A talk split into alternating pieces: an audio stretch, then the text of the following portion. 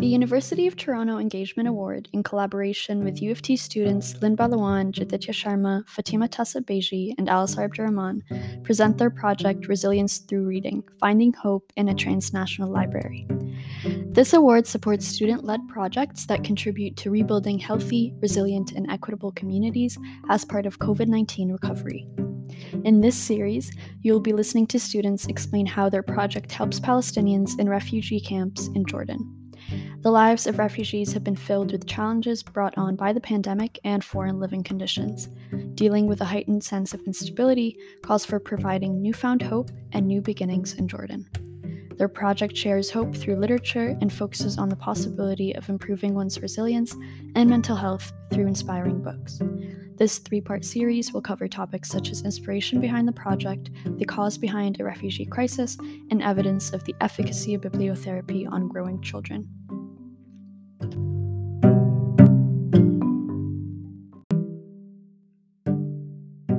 Hi, I'm Alisar, a third year student at UTM, double majoring in psychology and political sciences. As a research assistant, I currently focus on archived content of Palestinian resistance and I've previously assisted with research on the impact of trauma on Syrian individuals seeking refuge in the Netherlands with Dr. Joanne Chung.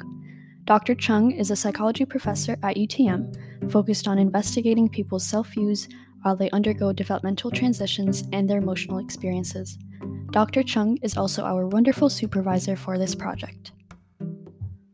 Hi, my name is Lynn. I'm in my third year of undergraduate studies at the University of Toronto, specializing in molecular biology along with a minor in chemistry. I work with several nonprofit organizations which collect donations and fundraise for various refugee camps throughout Lebanon, Syria, and Palestine. And lastly, I'm Jaditya, and I'm also a third year undergrad student at the University of Toronto studying health sciences and psychology.